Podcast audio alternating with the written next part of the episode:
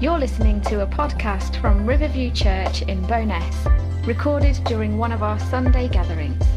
For more information about Riverview Church, or service times, or contact details, go to riverviewchurch.uk or find us on Facebook at Riverview Bowness. Very well, good morning. It's uh, great to have you all here this morning. Um, we're currently in a series called uh, Refocus, uh, and it's the start of the year, it's the start of the decade, and so we just want to kind of focus in our, uh, our hearts, our intentions uh, upon the risen Lord and, and hear what he's saying to us in this season. Um, and last week, we looked at a life changing encounter between that risen Lord Jesus and, and a Samaritan woman. A woman who, if you were here last week, you, you would know that as, as a woman in those times, it was already a bit of a taboo for Jesus to be talking to her, and he broke that taboo. He broke that legalism in order to speak to this woman. And the other taboo was that she was a Samaritan woman. And if you, if you know anything about Jews and Samaritans, they don't get on, they don't like each other. And so, so Jesus deliberately went and sought out this woman, met with her, and demonstrated great love to her. And she was there, scorned by society and hiding in shame. And yet Jesus comes right into her story and brings something of healing and life, ransom, healed, restored, forgiven. And that leads her to spirit filled praise, adoration, joy, worship. And it's all built on a foundation of truth the truth of who she is, that Jesus already knows everything that she's done, uh, and the truth of who he is, because he's the only one that can make an effective change for her. And that's the basis of all of our worship. Who are you? Know that, be honest about that, but bigger than that, who's God? Who's God? That in turn put upon her lips an incredible invitation and she went back into the village and she said to all of the guys, Come and, come and see, come and hear the man who told me everything about myself. And in turn, those people, they gave their lives to the Lord and they then were celebrating and worshipping from a place of spirit and truth. Come and encounter the one who already knows everything there is to know. And I just say that this morning come and encounter. There's no hiding from God, but you don't need to be afraid of that because he knows you fully and yet he loves you fully. And that's incredible. And if this church is to grow, it actually scrub that. If the kingdom is to grow in this town, it won't be because we do church well. It, it won't be because of the things that we put on offer, the, the home groups, the, the men's and the women's ministries, the, the kids' church, the walking groups, mums and tots, uh, craft clubs, creche. Whatever it is that we do, that's not going to grow the kingdom. But these things are still important, beneficial, valuable, enjoyable. They, they don't cause growth, but they provide us with somewhere to invite people to. But we've got to know this we're not inviting people to a thing, to church, to a ministry, to a mums and tots thing, to, to a, a creche or, or to a craft club. That's not the primary purpose. The primary purpose of everything that we do is to bring people, invite them to meet Jesus. Uh, and if, if anything that we do isn't fulfilling that mandate, then I don't want us to waste our time and resources on it, because what's the point? Everything is geared around we want you to meet Jesus. Why do we want people to meet Jesus? Because we know that He is the author of life, that He already knows everything that there is to know about us, and He loves us deeply, and He alone has the power to take us out of the place where we are and lift us up Take us out of that miry clay and, and, and place us with our feet on a rock.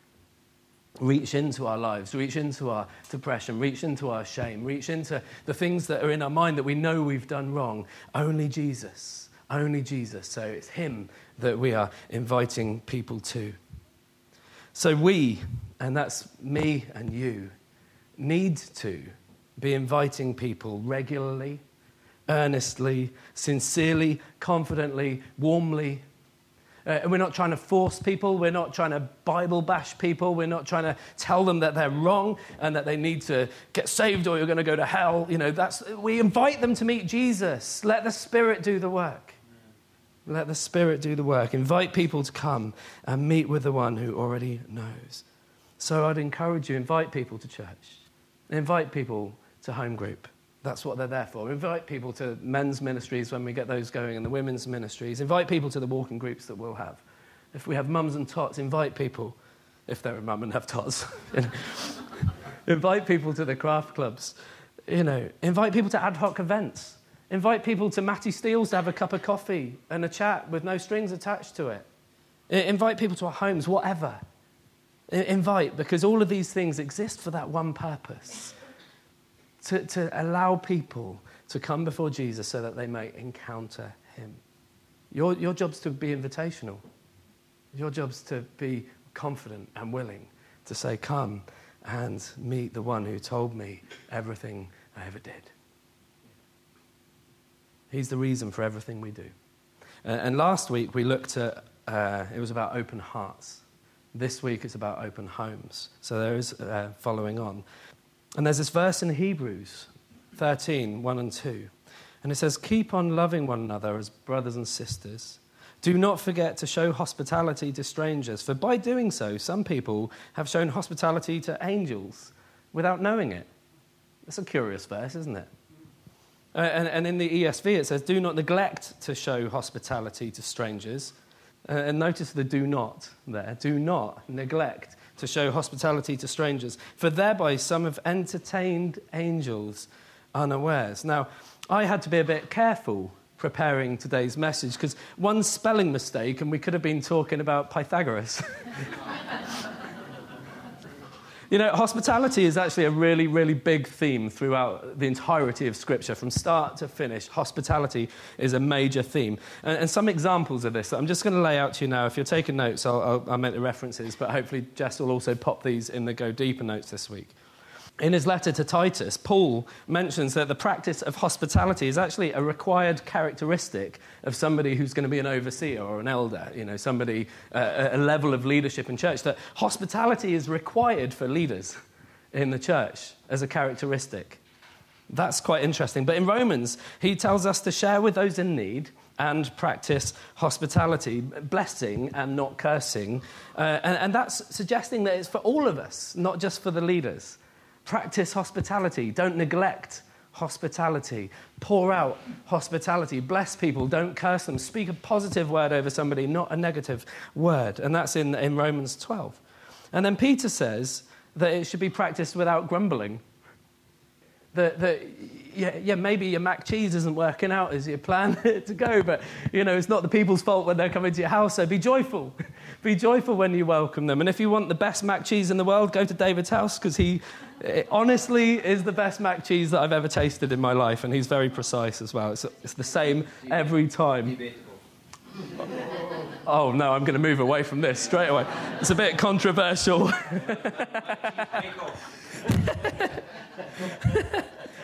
okay, wow. We went there. That's uh, church has just entered a new level. Um, Blessing or not cursing. Uh, Leviticus, it stated that a foreigner must not be mistreated. And that's particularly pertinent now as we're trying to host people from other countries who are running away from disaster. And, and we need to treat them like they belong, not like they are an inconvenient truth in the corner of our world treat them as natives. That's Leviticus 19. In Isaiah, God confronts religiousness and legalism and actually says that the right outworking of our relationship with Jesus Christ is that, that we would share our food, that we would give shelter, that we would provide clothing uh, for the hungry, for the wanderers, and for the naked. Uh, and that's in Isaiah 58. And we're actually going to go there in a couple of weeks' time and look at that passage in more detail. But religion that doesn't care is wrong. It's dead. Yeah, great word there. It's dead. It's dead religion. So if we're not caring and if we're not being open hearts, open homes, then there's something wrong in our religion. So hospitality is about providing security, sanctuary, sustenance. And actually, hospitality is about inclusion into society. To say, you belong. I want you to feel like you belong. How many of you, when you have someone come over, say, make yourself at home? And hopefully, we mean that as well. Because, you know, when I come to your house, I will make myself uh, at home. Whether or not we should is never up for discussion. Whether we should show hospitality, it's not a debate that we can have. It's so clear. You can't have an open heart with a closed mouth. You, you, you can't show hospitality if your door's closed. It's impossible. But as we do offer hospitality, something really incredible happens. Entertaining angels without knowing it? Now, hold that verse, the entertaining angels verse, in your mind, but we're going to go to Genesis 18 and read together. So, whether that's in your Bibles or your devices, uh, or if you just want to see, because it'll come up on the screen, but we're going to have a look at Genesis 18, holding in our mind, do not neglect to show hospitality, for some have entertained angels unaware. So, Genesis 18, verse 1. The Lord appeared to Abraham near the great trees of Mamre while he was sitting at the entrance to his tent in the heat of the day. Abraham looked up and saw three men standing nearby. And when he saw them, he hurried from the entrance of his tent to meet them and bowed low to the ground. There's instantly a kind of a reverent sort of submission going on here. He said, If I have found favor in your eyes, my Lord, do not pass your servant by. Let a little water be brought, and then you may all wash your feet and rest under this tree. Now, washing your feet was, was a real mark of respect. It was expected, it was a customary thing to happen when somebody comes to your house to wash their feet from their dusty journeys. Let me get you something to eat so that you can be refreshed, and then go on your way now that you would have come to your servant. Very well, they answered, do as you say. So Abraham hurried into the tent to Sarah. Quick, he said, get three seahs of the finest flour and knead it and bake some bread. And then he ran to the herd and selected a choice, tender calf and gave it to a servant who hurried to prepare it. He then brought some curds and milk and the calf that had been prepared and set these before them. And while they ate, he stood near them under a tree. Now, keep a marker in that chapter. We're just going to have a quick look at some of these points here because there is a curiosity about strangers and angels. Now, we know that hospitality is described time and time again in Scripture. It's aimed at the strangers the journeyer, the, the, the outsider, the, the foreigner, the outcast, the desolate. That's what hospitality is aimed at. It's easy, isn't it, to welcome people that we know and we love and we're familiar with, we're comfortable with, who we find easygoing. My temptation when I'm opening up my house is to open it up to people that are going to make me laugh or bring some encouragement or something like that because it's easy. But that's not, in the Bible's mind of hospitality, that's just friendship. That's brotherly love. That's part of just being family. But, but actually, hospitality is about the stranger, the person who's less easy to have around, the person who doesn't see things the way you see them, the person who might even argue with the way you see things, and opening up your door to them. Go into the whole world and make disciples of people who are like you. No, all nations, all people if the outworking mandate for every church is seek the lost and mature the found, then what is the evidence that the found are maturing? They seek the lost. That's the evidence of maturity in a believer's life. There are those who are gifted evangelists. There are those who have a knack, a God given, spirit filled ability to make sense of Scripture and make sense of God to people and, and, and almost draw them almost effortlessly to the presence of Jesus, to encounter Him. But evangelism is for all of us, and it is the mark of our maturity as a believer. Do we open our mouths in some capacity, in some way, because we can't keep inside the truth of who Jesus is? Go to the lost, to the stranger, the outsider, the orphan, the widow, the sick, the sinner, the desolate, the despicable. Go.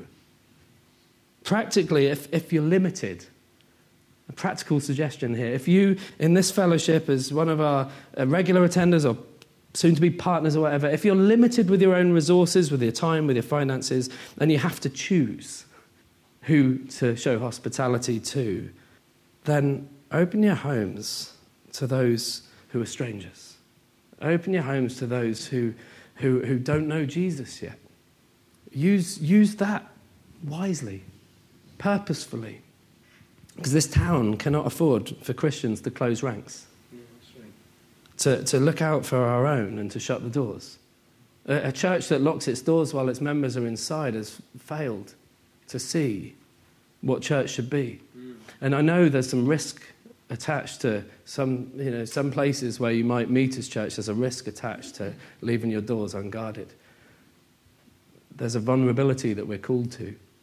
And if we trust that God has our future, if we trust that every breath that I have in my life is given of Him, if I trust that I will not leave this planet in flesh form until He says so, then, then why do I need to be afraid of man? What, what can man do to me that God can't have authority over? So we can't afford to shut our homes. And now look at this when you host strangers, sometimes you don't know who is in your company. It's a really curious thought that when we welcome people, we could be hosting angels. Well, what does that mean? Is, is it saying that the strangers are angels themselves, drinking your tea, eating your Tunnock's tea cakes? Or does it mean that angels are present as we welcome the stranger? That there's a heavenly host that sees and knows what we're doing, that in a sense we're surrounded by a cloud of witnesses as we run this race. What is clear in this verse is that it's not every time. It says, Some have entertained. Some have entertained angels. And it's not something that's noticeable in this instance because it says unaware. You don't know who you're hosting. You don't know who is seeing the good thing that you're doing for the Lord. So, so maybe sometimes angels are present but unseen. Or, or maybe sometimes the strangers are angels uh, without any defining features, so you wouldn't look at them and go, ooh. Either way, there is a deeper thought in this text Uh, and the writer is connecting with something for a greater purpose. This verse in Hebrews isn't about angels first. It's, it's not a foundational verse for the theology of angels or angelic beings. It's not even about hospitality. How's that? This, this verse that we looked at talks about hospitality and entertaining angels, but it's not about either of those two things. It's about the gospel. That's what this verse is about. It's about the gospel. The good news about Jesus coming to seek and save the lost. That's what this verse is about. God coming for us when we were strangers, when we were enemies. And, and he says, Now therefore go and do likewise. Uh, and so we, we welcome the strangers and provide hospitality to reveal the one who came to seek and save the lost, who, who went to the stranger, the outsider, the orphan, the widow, the, the sick and the sinner, the desolate and the despicable, the one who came for us. So, what the writer wants you to connect with is that when you offer hospitality, you do it because of the Lord and as unto the Lord. There's a sense here where the writer of Hebrews is connecting with Jesus' thinking in Matthew 25. And for those of you that don't know, that's where he talks about the sheep and the goats and how they're, they're separated. Uh, and the separating factor really is about heart and action. And, and Jesus says to the ones who are like, well, God, if, we, if we'd noticed you naked, we'd have given you some clothes. If we'd noticed that you were hungry, of course we'd have given you some food, Lord. If we'd known it was you, we'd have provided you water. But you see, the people that came to our door didn't look like you. They were messy, they were a bit smelly sometimes, they looked violent. It looked like they were going to rob my telly, Lord. So they, I, I don't think you came to my house. And he said, As much as you do, for the very least, you do it as unto me. Is it worth me getting my telly nicked and somebody having an encounter with Jesus that means that they share eternity with him? I'd trade my telly for that. Do everything to others as though that person was Jesus himself. Uh, and maybe Angels are in the room when you show hospitality. Jesus certainly is. Every time. Every time. But the writer of, of Hebrews, he's a Hebrew himself, he's speaking to Hebrews, uh, and he also has in mind this verse in Genesis that we've just read earlier. So let's have a very quick look at that again. It's not going to come up on the screen, but Genesis 18. Verse 1 says, The Lord appeared to Abraham near the great trees of Mamre while he was sitting at the entrance to his tent in the heat of the day. Uh, the word Lord there is, is actually Yahweh. Okay, so we know Yahweh is God. So we know that, that God appeared to Abraham, verse 1. God appeared to Abraham. And they also notice there's a full stop at the end of that sentence. The Lord appeared to Abraham near the great trees while he was sitting at the entrance to his tent in the heat of the day, full stop. Now follows the description of what happens next. See the connection there? Abraham looked up and saw three men standing nearby. When he saw them, he hurried from the entrance of his tent to meet them and bowed low to the ground. And he said, If I have found favor in your eyes, my Lord.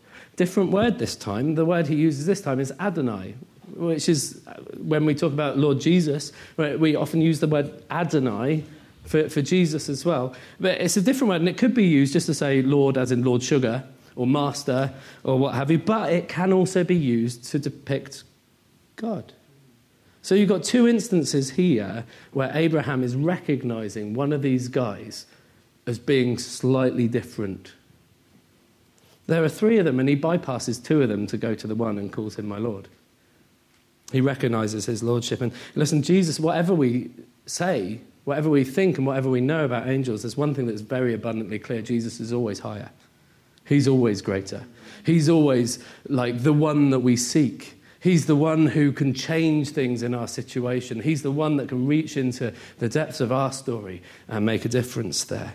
He's the one that is glorious. He's the one who is worthy. And so we seek him first. Seek first the kingdom of God. And uh, later in verse 13, the, the Lord questions Abraham about Sarah laughing. And the word used there these are the same three guys, and it says, The Lord questions, Why is Sarah laughing?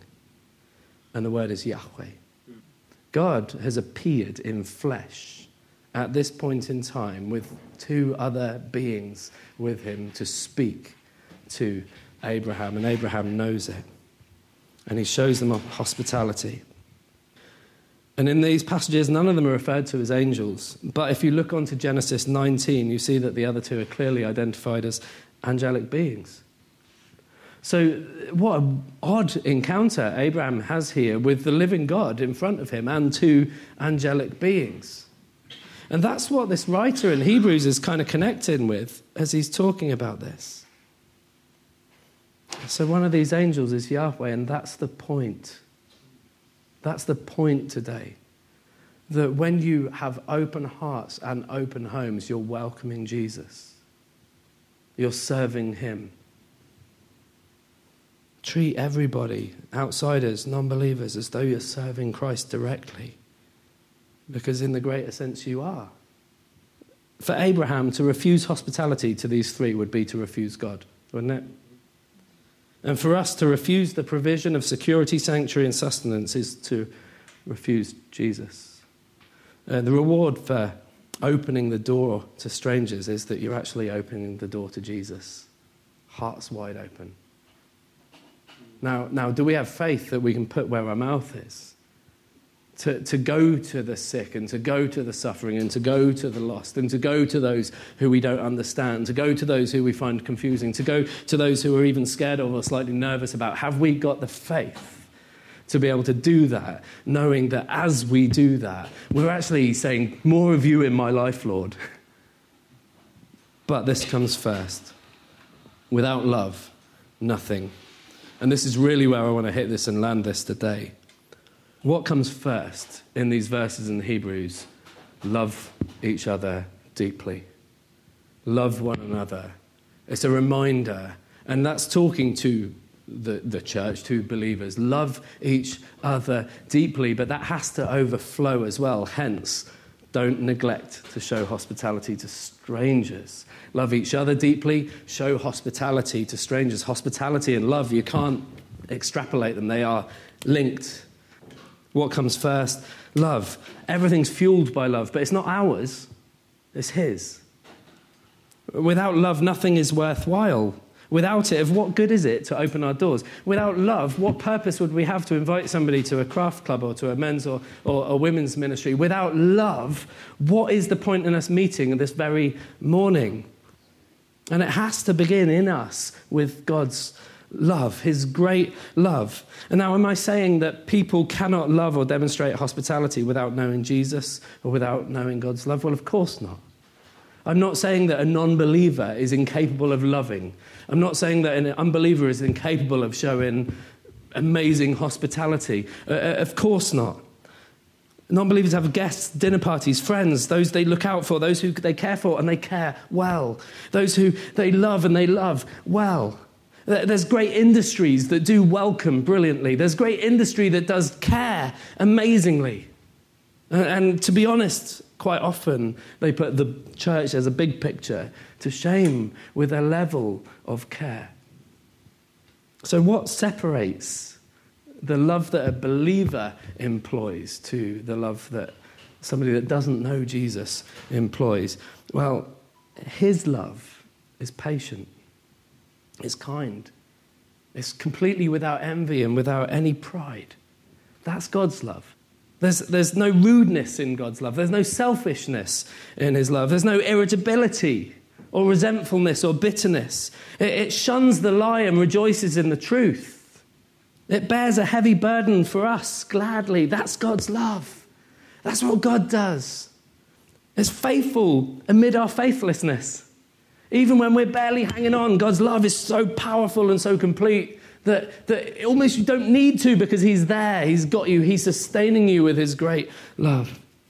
Uh, and it hopes and it provides hope and it endures and it provides endurance. That's God's love.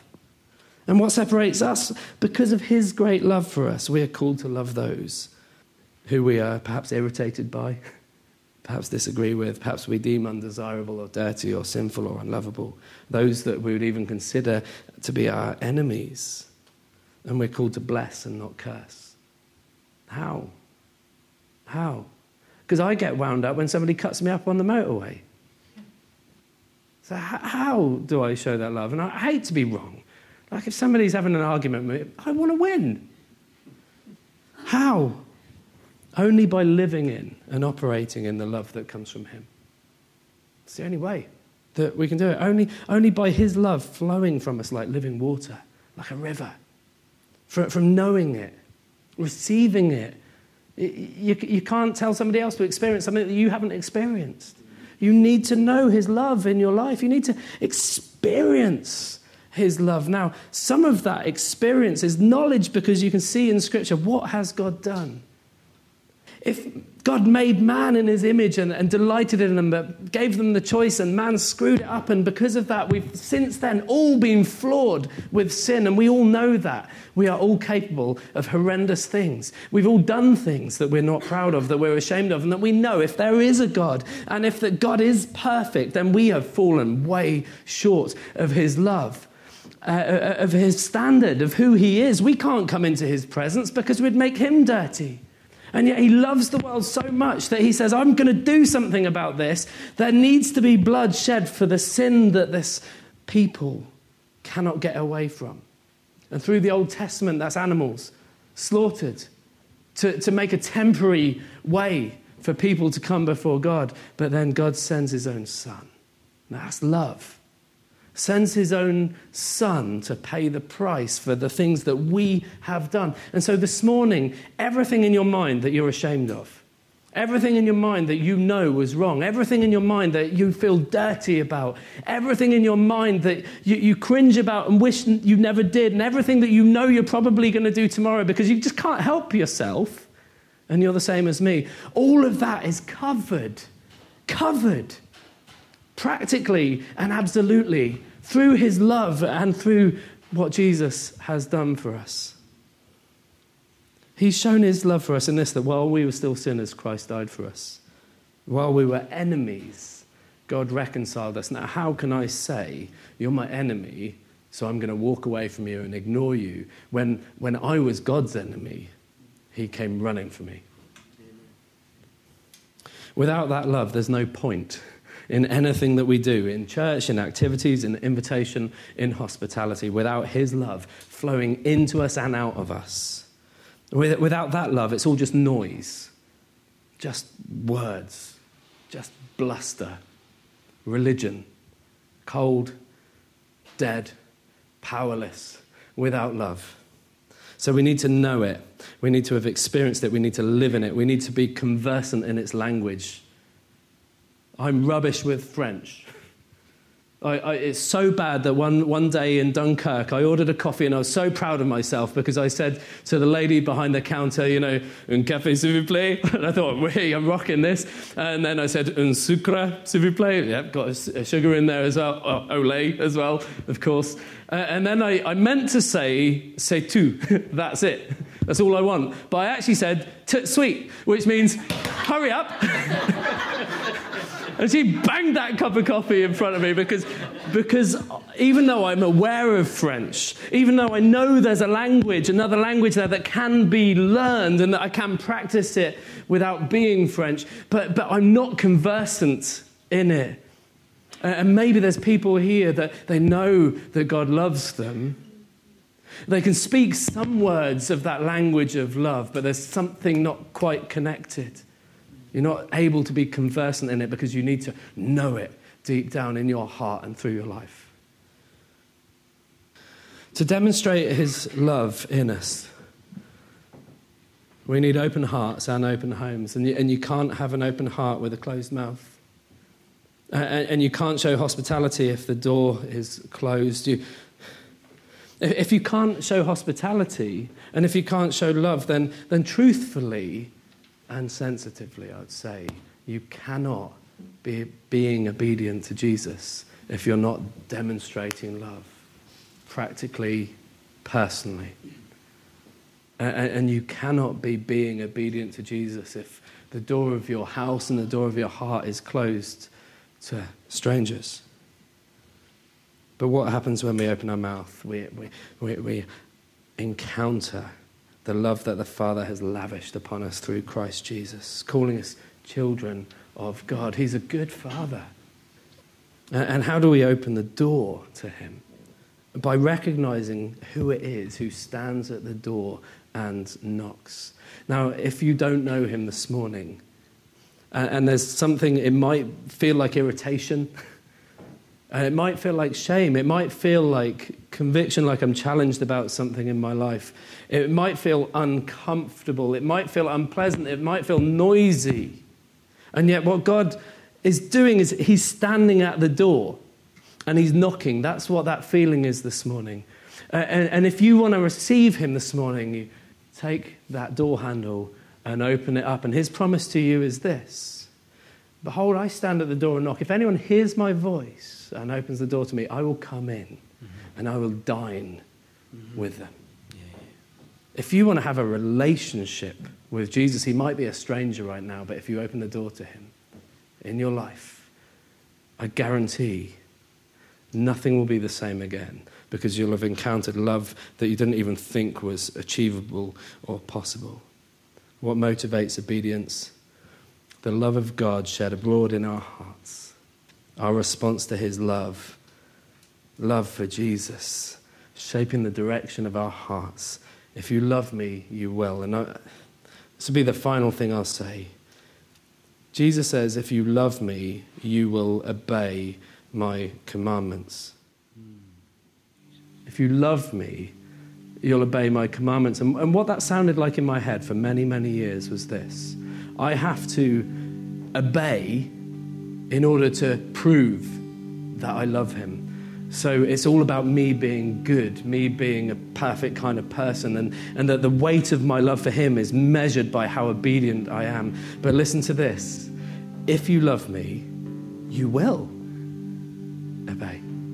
The love that you have for him can only come from him in the first place. And when you make that real, when you understand that, when that is operating in your life, you cannot help but have an open heart and an open mouth. You cannot help but obey what He's asking of us. You can't help it. Love comes first. So let us learn how to serve and in our lives enthrone Him. Each other's needs to prefer because it is Christ that we're serving. Guys, bring Him into the room. In Jesus' name, amen.